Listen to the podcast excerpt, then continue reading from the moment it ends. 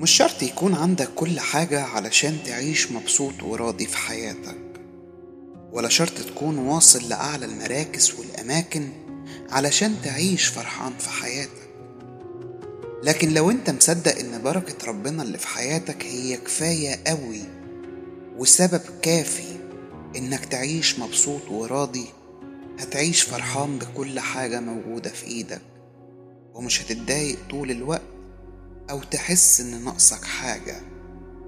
في سفر الأمثال الكتاب المقدس كان بيقول بركة الرب هي تغني وهي فعلا كفاية إنك تحس بالخير وبالبركة في حياتك.